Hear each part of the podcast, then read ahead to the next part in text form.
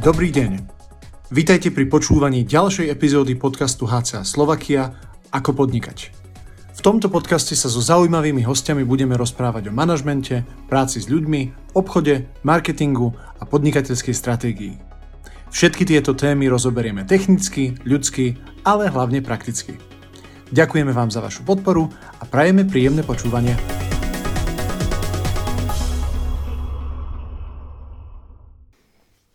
Vážení poslucháči, milí priatelia, drahí hostia, dovolte mi privítať vás pri ďalšej epizóde nášho podcastu s názvom Ako podnikať. Vítam vás v tieto krásne sviatočné halloweenské dni na jeseň roku 2023. Moje meno je Marco Pavlík, ja vás budem dnešnú epizódu sprevádzať ako váš moderátor a oproti mne máme hostí z firmy SR Welding Steel, ktorá sa zaoberá dlhé, dlhé roky zámočníckými prácami, prácami na kovoobrábanie, majú takisto vlastnú zámočnícku a zváračskú školu a takisto poskytujú prácu na projektoch v zahraničí, najmä v severnej a západnej Európe, ale aj tuto doma na Slovensku.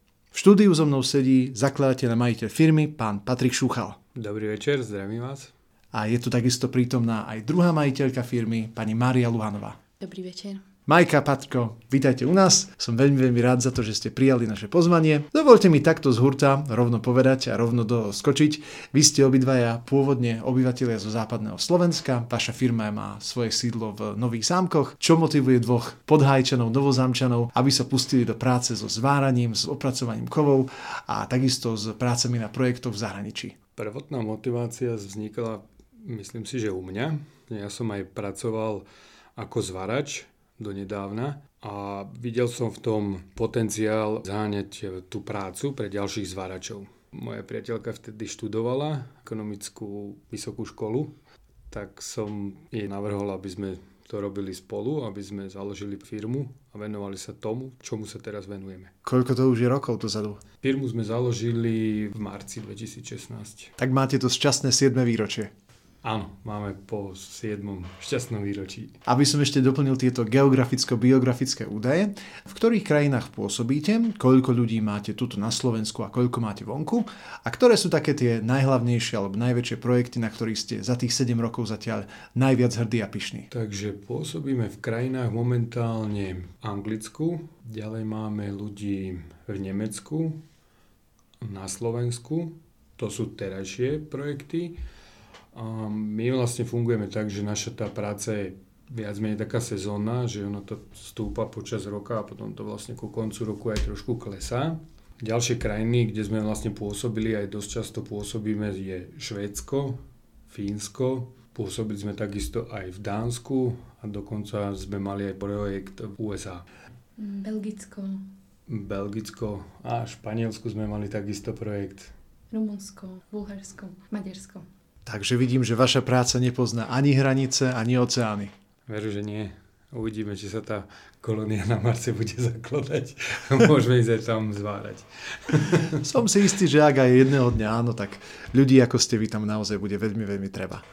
Ak sa môžem spýtať, na ktoré z vašich diel ste zatiaľ najviac hrdí, alebo ktorá z tých vašich stavieb alebo projektov sa vám zatiaľ najviac zapísala do srdiečka, do duše? U mňa asi tento posledný projekt, čo ešte prebieha v Anglicku, nakoľko bola to taká práca, že sme to preberali po druhej firme, ktorá to nezvládala a vlastne ten zákazník bol s nami spokojný, teda je s nami spokojný, aj sa nám poďakoval za to, že sme vykonali tú prácu a dá sa povedať, že to vedieme do toho úspešného konca ten projekt. O čo sa jedná? Na tomto projekte sme mm, robili, viac menej už teraz sú ukončené tie zváracké, hlavné zváracké práce, a potrubárske práce. Teraz už tam viac menej sa len odstraňujú drobné vady a také veci. Takže vlastne sme tam pripájali sme turbínu. Je to elektráreň, volá sa to Power and Heat, takže je to elektráreň aj tepláreň dá sa povedať a vlastne spaluje sa tam odpad. Akože spalovňa na základe toho, že tam spalujú ten odpad, tak vyrábajú elektriku aj teplo.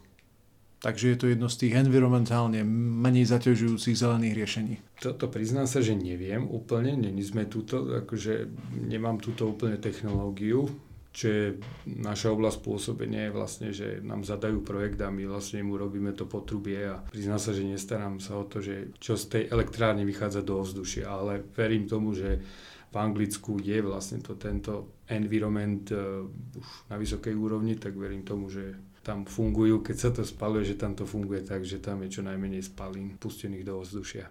Tak určite všetko nasvedčuje tomu, že týmto smerom bude sa tá budúcnosť uberať. A koľko dohromady máte ľudí u seba doma a koľko ich máte vonku na rôznych projektoch v rôznych krajinách? Momentálne máme 12 ľudí, čo sa týka na Slovensku Hovorím správne? Okolo 15 ľudí na Slovensku a asi 60 v zahraničí, ale už teda je koniec roka pomaly a zase v sezóne ich okolo 100. Tak to už je naozaj ústyhodné množstvo. Ak sa môžem vrátiť naspäť na začiatok, o zváraní sa hovorí, že z pohľadu rôznych klampiarských, zámočníckých a takýchto kovoobrábacích prác sa jedná o jedno z najtežších, zároveň aj najnáročnejších, najšpinavších a vôbec vo všeobecnosti najviac nákladných odvetví alebo profesí, do ktorých sa môže púšťať. Je pravda, že je to práca dobrá aj zaplatená, aspoň teda v zahraničí je to niečo štedrejšie ako u nás na Slovensku, ale predsa je relatívne málo ľudí alebo malá popularita tejto práce vo všeobecnosti medzi mladými ľuďmi. Ja viem, že vy ste práve pre tento účel spustili aj vlastnú zváračskú školu.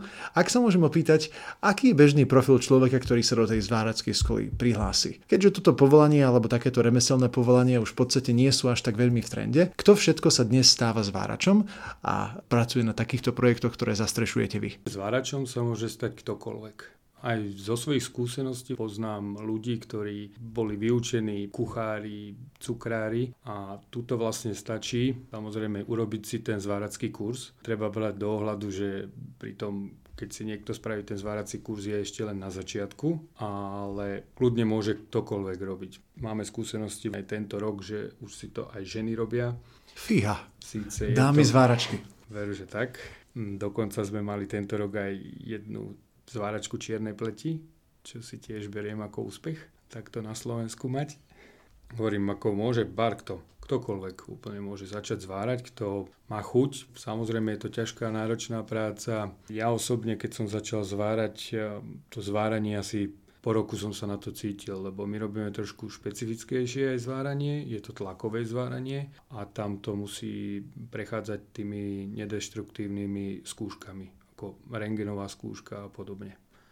Nedeštruktívna skúška znamená, že sa to nerozpadne, keď sa to odovzdá. Dobre tomu rozumiem? Nie, nie je to úplne tak. Á, ale... tak mi to trochu objasní. je to testovanie, sú aj deštruktívne skúšky. Deštruktívna skúška je tým, že sa to nejako prelamuje koľko to vydrží ten zvar. A nedeštruktívna je ten, že vlastne nie je potrebná deštrukcia toho zvaru na preskúšanie toho zvaru. Aha, tak už rozumiem tomu rentgenovaniu a presvedcovaniu. Výborne.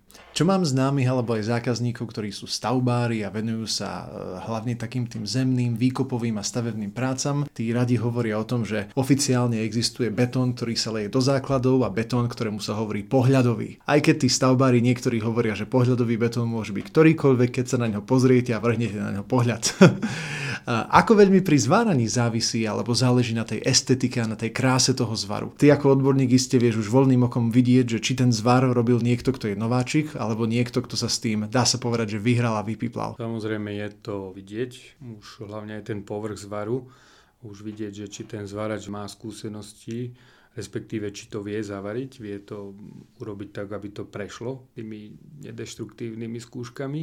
A zbadal by som asi vizuálne, že či je to či to je ten človek, že už to zváral dlhšiu dobu, alebo je to ešte len začiatočník. Je tá estetika taká dôležitá, alebo skôr by človek sa mal dívať na to hlavne, aby to dobre držalo za všetkých podmienok? Pre takého lajka to je vlastne také, že nemusí to, možno, že lajkovi aj niekedy nepripada ten zvar, že je pekný alebo tak, ale my skúsenejší ľudia v tomto obore vidíme už, čo sú tie chyby. A samozrejme môže sa stať, že ten zvar môže vyzerať veľmi pekne, tak ako má byť podľa tabuliek, ale tá nedeštruktívna skúška odhalí, že sú tam nejaké vady a chyby toho zvaru.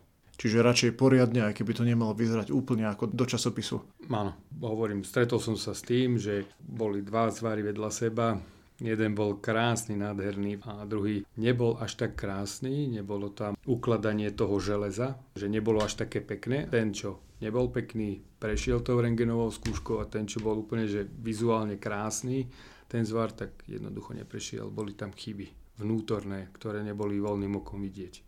Tak to je asi ako pri každej veci. Nech si človek nekupuje a nepreberá tlmačku vo vreci. Je to tak.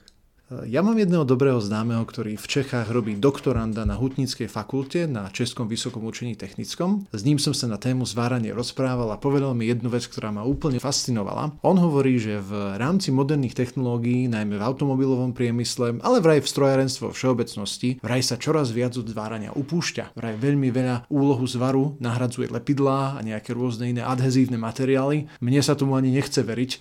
Aká je vlastne budúcnosť zvárania z tvojho pohľadu? Je to naozaj naozaj nejaké remeslo, ktoré už dá sa povedať, že je na ústupe, alebo je to niečo, čo je v podstate iba nejaký ten trend, ktorý chvíľu je a chvíľu prefrčí a premrhá? Určite už sa využívajú teraz aj iné spôsoby spájania týchto materiálov, aj my s tým prichádzame do styku. Býva to napríklad lisovanie, tie rúry sa už lisujú tzv. spojkami. Normálne sa stlačia dohromady. Áno, je tam, je tam proste spojka, ktorá sa dá na dve nerezové rúry alebo rúra a koleno, na to sa dá spojka, ktorá sa zalisuje. Netreba tam toho zvárača. Ale stále sú oblasti, kde to je veľmi dôležité. Napríklad v tej elektrárni si neviem predstaviť, že by tam niečo zalepili alebo niečo zlisovali na tých potrubiach, ktoré idú priamo do turbíny, kde je vysoká teplota 500-700 stupňov, takže tieto lepidlá a ani to lisovanie vlastne, lebo tam je tepelná rozťažnosť, to by určite tam nefungovalo. Takže dá sa povedať, že zvary tu s nami ešte budú peknú dlhú dobu. Určite áno. Určite ešte dokonca aj však sú už rozmohnuté aj zváracie automaty, len nakoľko vidím a prichádzam do styku s tými hlavne, keď aj my robíme hlavne opravy, tam jednoducho nevidím ten potenciál ešte pre tie automaty, že aby tam vedeli nahradiť tú ľudskú silu. To znamená, že zatiaľ sme ešte lepší ako tie roboty, ktoré jedného dňa to tu všetko ovládnu a budú nám vládnuť. Človek vie improvizovať, stroj nevie improvizovať. Zatiaľ. Chvála Bohu. Aké je naše heslo? Naše heslo je, že dobrý monter alebo dobrý zvárač si poradí v každej situácii. Tak to je naozaj veľmi dobré a asi je užitočné heslo. Áno. Áno, je to tak, lebo vlastne tým zváracím automatom musí prípravár pripraviť ideálne podmienky. A je to Veľakrát sa to hovorím pri tých opravách sa to stáva, tam sa jednoducho tie ideálne podmienky nie že nedajú dosiahnuť, ale kým by dosiahli tie ideálne podmienky, tak tam príde jeden človek, ktorý to zavarí behom hodinky, poviem príklad, a možno, že by pol dňa len chystali tie ideálne podmienky pre ten automat. A kým by sa vôbec začalo robiť? Áno. Tak keď už si nadhodil túto tému, práca zvárača je často práca, ktorá prebieha vonku, za dažďa, za zimy, za vetra. Málo kedy sa zvára čisto v tých krásnych podmienkach klimatizovanej alebo respektíve zateplenej a vyhratej haly. Je to práca, ktorá sa robí mnohokrát vo výškach, mnohokrát v hĺbkach. S akou najkurióznejšou situáciou alebo s akými najviac náročnými podmienkami si sa zatiaľ počas vašej praxe stretol ty, respektíve vy ako vaša firma? Najkurióznejšia situácia bola čo si pamätám, to bolo v železiarni vo Švedsku. Zvárali sme tam tzv. dymník. Dymník? Dymník. Tam nebolo možné, aby zvárali sme tam argónom. Tí, čo sú zvárači, tak to poznajú. Tam potrebujeme totálne bez vetrie, aby sme vedeli takto zvárať. A nebolo možné dosiahnuť, alebo bolo to veľmi náročné možno, aby tam cez tie rúry jednotlivé nám proste neprúdil vzduch. Tým pádom sa to nedalo zavariť. A prizná sa, že ani ja som to nevedel vtedy zavariť a už prišiel jeden šved, dobrý zvárač si vie poradiť v každej situácii, prišiel a zavaril to proste iným spôsobom a zavaril to tak, že to bolo dobre. Fíha. Ja už som čakal, že vlastným telom blokoval ten prívod vzduchu a zavesil sa do rúry, do toho prievanu, ako sa hovorí v tom vtipe. A už nebudeme špecifikovať, že za čo v tej rúre vysel. Presne tak.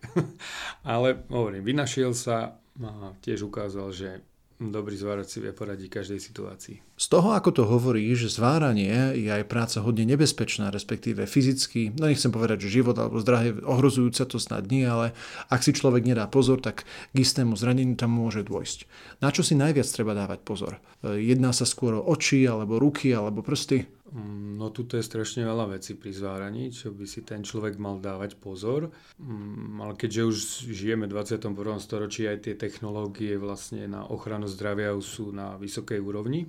Prvom rade samozrejme musí si človek dávať pozor, aby sa nepopálil, lebo je to predsa horúca práca. Ďalšie musí si dávať samozrejme pozor na oči, lebo takisto keď by zváral bez nejakej ochrannej kukly alebo ochranných okuliarov, tak na druhý deň my to nazývame, že má kuvajt, polné oči písku. a doslova sa človek až tak cíti, zažil som to viackrát, že na druhý deň, keď e, boli sme veľa zváračov vedľa seba a nedával som si pozor, ako som si zdvíhal kuklu a dával dolu, a na druhý deň som sa cítil, ako keby som mal piesok v očiach. Je to také podobné. Hovorí sa tomu nablikané v očiach. Tak nezavidenia hodný pocit. Áno, nezaviedenie hodný pocit. Ďalej sú samozrejme na dýchacie cesty si treba dávať pozor, kde treba používať či už respirátor, čo je asi by som povedal taká najnižšia forma ochrany, ale v tejto dobe už existujú tie air masky, ktorá proste tomu zváračovi do priestoru tváre fúka čistý vzduch. To je veľmi vysoká ochrana, lebo predsa to železo alebo nerez alebo hliník, keď sa zvára, tak samozrejme, že sú tam tie spaliny, ktoré stúpajú. Mm-hmm. A v drvivej väčšine je ten zvárač nad tým zvarom, takže stúpa mu to, dá sa povedať, do tváre. Takto si viem predstaviť, že v pľúcach vie urobiť riadnu paseku. Áno, samozrejme. Poznám aj ľudí, ktorí majú z toho choroby, majú niečo už v krvi, nepoužívali ochranné pracovné pomôcky, čo sa týka dýchacích ciest. Tak, jak sa hovorí, nie je to tam iba tak pre srandu. Áno, treba ešte používať aj oblečenie vhodné na to, lebo to je žiarenie. Myslím, že asi ultrafialové. Je to žiarenie a veľmi rýchlo môže vzniknúť aj tam pri nejakom častom takom nedodržovaní rakovina kože. Mm-hmm. Tak e, vážení poslucháči, tým vás nechceme odrádzať do tejto práce. Teraz povedz, koľko bude zarobiť. Každá práca má tie svoje pre a proti. Je to v prvom rade krásna a dobrá práca. Minimálne vo všetkých technických odvetviach isté riziko existuje, ktoré je vyvažované aj tým, že po vás zostáva niečo hodnotné, aj tým, že je to predpokladám relatívne dobré a lukratívne ocenené, lebo naozaj túto prácu nemôže robiť hocikto. Samozrejme, platovo je to veľmi dobre ohodnotené, čo sa týka zvárania, skrz toho, že aj je to škodí zdraviu, keď sa nenosia ochranné pracovné pomôcky, či už dýchacích ciest, alebo vhodné oblečenie. Je to samozrejme náročné na to, aby sa to človek naučil. Nie každému to hneď ide. Ja som tiež bol jeden z tých, ktorý nie na začiatku som nebol z tých najlepších, že, že mi dali proste zváračku a už som bol hneď rodený zvárač. Ale nie si pôvodne ten cukrár alebo pekár, ako si hovoril. nie, nie, nie, nie som cukrár ani pekár vyučený. A takže z tohto dôvodu je to určite veľmi dobre zaplatené. Samozrejme v zahraničí je to lepšie zaplatené ako u nás na Slovensku, ale čo badáme vlastne aj z histórie našej firmy, keď aj s tým robíme, tak postupne sa to začína vyrovnávať. A môj názor je, že sa to aj vyrovná. Tak jednoznačne. Dobrých, schopných remeselníkov je stále menej a menej a menej. Ich trhová hodnota pôjde pravdepodobne len hore a hore a hore. Áno, áno, je to tak. Tak ja na to nadviažem rovno mojou ďalšou otázkou. To neviem, či bude otázka skôr na teba alebo na, na Máriu. Akým spôsobom vy ľudí pre vašich projektov hľadáte, ako ich oslovujete a čo je taká tá hlavná vec alebo ten hlavný dôvod, kvôli ktorými s vami spolupracujú? Keď sme začali, keď sme založili našu firmu, prvý zdroj tých kontaktov bol môj telefón, lebo poznal som týchto ľudí, pracoval som s nimi, to bolo na začiatku. Časom ako pokračujeme, takže stále treba tých ľudí viac a viac, čo je super. Tak to má byť. Momentálne máme viacej kanálov, kde ich hľadáme, či už cez internet, e, dávame na sociálne siete inzeráty a ponuky tej práce. Takisto, keď máme nejakého pracovníka, ktorý pre nás pracoval, to jeho sa spýtame, že či nám vie dať nejaký ďalší kontakt na niekoho, koho on pozná. Tak získavame týchto ľudí. Mm-hmm. Aby som vám urobil trošku aj marketing, čo je ten hlavný dôvod, prečo by mal zvárač alebo nejaký špecialista na obrábanie kovov spolupracovať práve s vašou firmou a neísť do tej cudzej krajiny na vlastnú pesť? Myslím si, že ten hlavný dôvod je ten, že viem, čo robíme, keďže ja som vyšiel toho fachu, že som aj zvárač, takže viem, o čo sa jedná aj s tými zákazníkmi. Keď jednáme, tak e, vieme, čo ideme robiť. Aj tie podmienky vieme veľmi dobre vyjednať. Ďalšou takou vecou je, že platíme na čas. Výborné finančné ohodnotenie, platby na čas, celý náš tým myslím, že je veľmi nápomocný, či už pri organizácii pred odjazdom, počas odjazdu, počas toho projektu. Nejaký problém sa vyskytne, môžu ľudia zavolať, um, riešime promptne všetko. Ľudia, myslím si, že tí, čo s nami radi robia, s nami robia už dlhé roky a aj nám odporúčajú ďalších svojich známych. Ďalšou vecou, čo by som chcel spomenúť, je vlastne to, že keď aj e, niekto nie je na tom požadovanom leveli zvárania, tak my máme nielen zváracú školu, školu, ale máme aj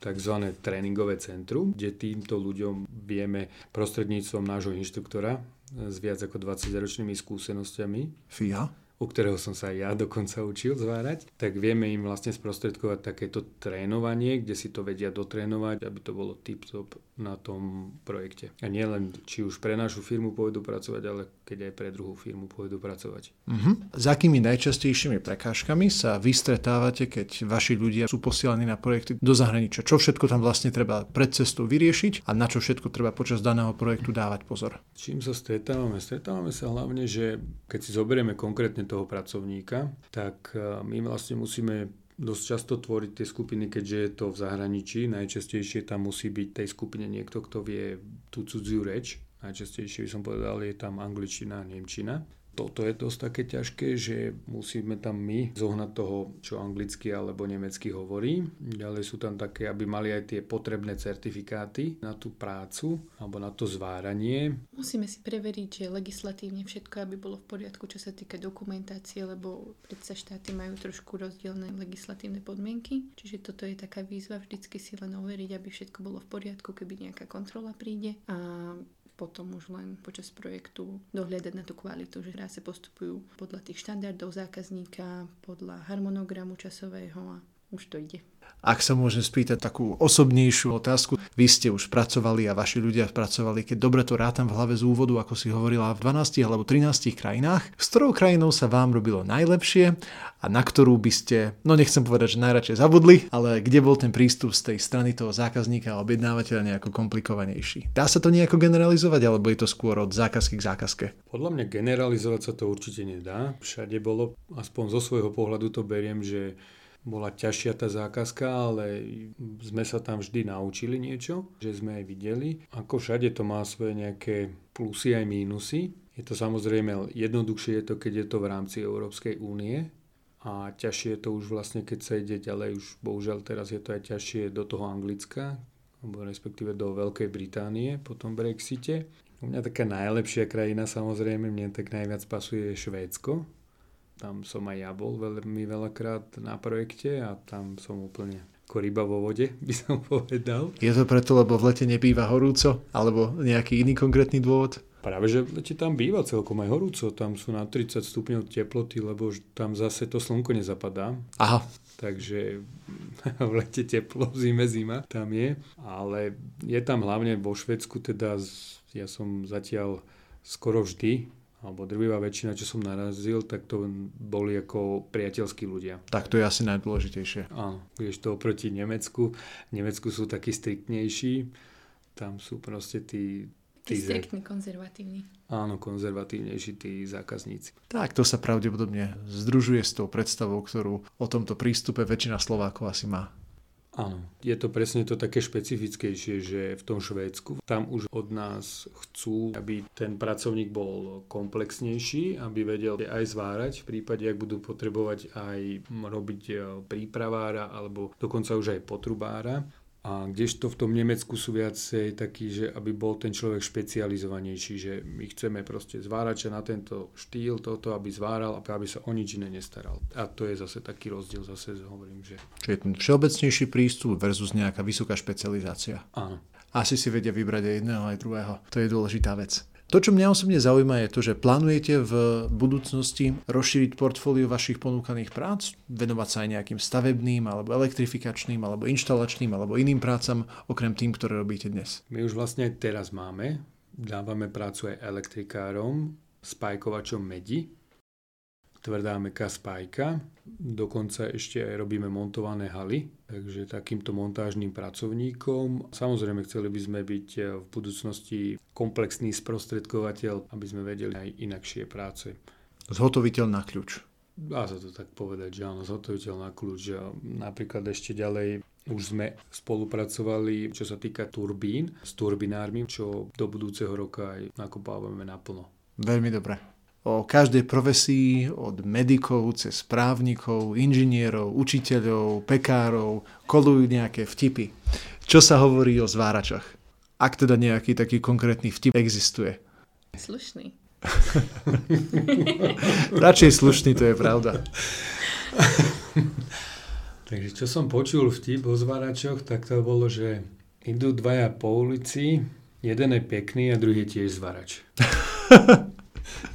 No tak e, dámy, vidíte, že to je prvá otázka na budúcom rande a pravdepodobne to asi bude sedieť, keď sa teda na vás dvoch dívam. Ako na to aj nadviažem, vy ste obidvaja partnermi nielen vo firme, ale aj v súkromí, v osobnom živote. Ako tieto dve veci sklbujete? Mnoho ľudí hovorí, že podnikať s niekým, koho ľúbite, nie je dobré, nie je vhodné a mnohí ľudia na to nedajú dopustiť. Z vás dvoch, ako vás ja teda poznám za tých pár rokov, ide veľmi dobrá harmónia aj dobrá zohranosť. Ako to riešite vy, aby ste naozaj vedeli spolu fungovať aj v jednej, aj v druhej stránke? Máme rozdelené zodpovednosti. Ja mám na starosti administratívu a to je niečo, čo mňa aj baví, aj mi to ide a Patrik má zase silné stránky, čo sa týka vedenia tých vízií vo firme, vlastne všetkých vie potiahnuť, ukazuje nám tú žiarivú budúcnosť, kam sa firma uberá a tiež sa rozumie veľmi dobre tomu produktu, tej službe, čiže vie veľmi dobrú expertízu dať a nadviazať vzťahy so zákazníkmi a tomuto on veľmi dobre rozumie, čiže my sa doplňame a v tom by som povedala, že je to tajomstvo. Ja si myslím, že je taká rozšírená myšlienka, že neber si robotu domov. No my si ju stále právame domov, takže my veľmi veľakrát aj pred spaním rozoberáme o firme a o niečom. Samozrejme, že už keď máme toho dosť, tak to stopneme, ale brávame si prácu aj domov u mňa. Myslím si, že to, že je to také, že, že proste neostáva tam veľmi často nejaké nevyriešené veci. Samozrejme, problémy sú vždy, aj budú, ale vlastne, že vieme sa o tom porozprávať, akože či už aj z hľadiska partnerského, ako životných partnerov, alebo aj z hľadiska ako biznis partnerov. Je dôležité mať okolo seba ľudí, ktorým človek dôveruje vo všetkých oblastiach. Je to tak? Tak ja nadvežem na to, čo Majka hovorila, na tie vízie a ciele. Ak to nie je niečo veľmi tajné a intimné, aké vízie a ciele čakajú na naplnenie v budúcnosti SR Welding Steel? Mojou takou osobnou víziou bolo to, že budeme dávať prácu viac ako 500 ľuďom a že budeme mať pobočku na každom kontinente na svete. Fíha. Vrátanie Antarktidy. Kľudne aj na Antarktíde treba tam, treba tam postaviť niečo. Ďakujem pekne. Majka? Mojou víziou je to, že ešte vytvoríme aj spísaný systém všetkých smerníc, technológie a všetkých postupov a potom už len fungovať podľa systému a tým nám urobí aj viac voľného času a preto študujeme a vzdelávame sa. Tak, bez toho sa ani tie pobočky, ani franchízy po celom kontinente budujú veľmi, veľmi ťažko. Na záver mám takú jednu záverečnú otázku na vás oboch môžete, nemusíte odpovedať, keďže je hodne, hodne na telo, hodne, hodne intimná. Ak by ste stretli svoje ja spred 10-15 rokov, akú hlavnú radu alebo akú hlavnú múdrosť by ste sebe samému odovzdali ako nejaké takéto životné moto alebo nejakú tú životnú pravdu alebo múdrosť, ktorej sa treba držať? Ja možno, že by som spravil vám trošku aj takú reklamu, lebo ja som sa naučil od vás eh, veľmi dobrú vec. Používam eh, byť, robiť, mať. Mne sa to aj v živote potvrdilo to by som teda svojmu mladšiemu ja poradil, že byť, či už podnikať, či už byť zváračom, buď zváračom, rob to a potom príde, že máš tie peniaze aj ten zárobok. Nech si v tom človek robí rozdelenie a poriadok. Áno, presne tak. Ďakujem pekne. Ja som bola 14 pred 15 rokmi, neviem. OK. Čo by ste radi odkázali alebo povedali slovenským pracovníkom, nielen zváračom, ale ľuďom na Slovensku vo všeobecnosti? Čo by ste radi odporúčili Slovákom a Slovenkám, ktorí tu nažijú a podnikajú? Tak za mňa by som asi povedal, že keďže najskôr som začínal ako zamestnanec, potom som prešiel živnostníkom a teraz som podnikateľ, by som povedal, že ten prechod, keď niekto začne podnikať, treba to, nie je to samozrejme ťažšie, ale treba to stále brať, že je to práca. Treba si vždy udržovať ten nadhľad. Pokiaľ teda každý ide podnikať, že má tú víziu pomáhať spoločnosti, tak to si treba uvedomovať chyby robí každý. Treba sa snažiť byť e, zajtra lepší ako dnes a dnes lepšie ako včera. Ďakujem veľmi pekne. Na myšlienka nakoniec. Tak dámy a páni, ďakujem aj ja veľmi pekne vám za pozornosť. Patrik, Majka, ďakujem vám veľmi pekne za to, že ste prijali pozvanie do nášho štúdia. Aj my ďakujeme. Aj my ďakujeme. A ja sa s vami takisto chcem rozlúčiť nejakou peknou myšlienku na záver. Ja pridám asi len to, že keď sa venujete akejkoľvek práci, či už pracujete manuálne alebo hlavou, dôležité je to, aby takisto ako pri zváraní po vás niečo veľmi dobrého a hodnotného zostalo. Lebo keď také niečo vytvoríte, tak náš život má naozaj zmysel. Takže ďakujem vám veľmi krásne, prajem vám všetko dobrého a tešíme sa na vás pri ďalšej epizóde nášho podcastu. Dovidenia. Dovidenia. Dovidenia. Ak chcete získať viac inšpiratívnych informácií z oblasti podnikania a riadenia firmy, prečítajte si blogové príspevky na www.skolamanagementu.sk alebo si zakúpte knihu z našej dielne Ako fungujú úspešné firmy.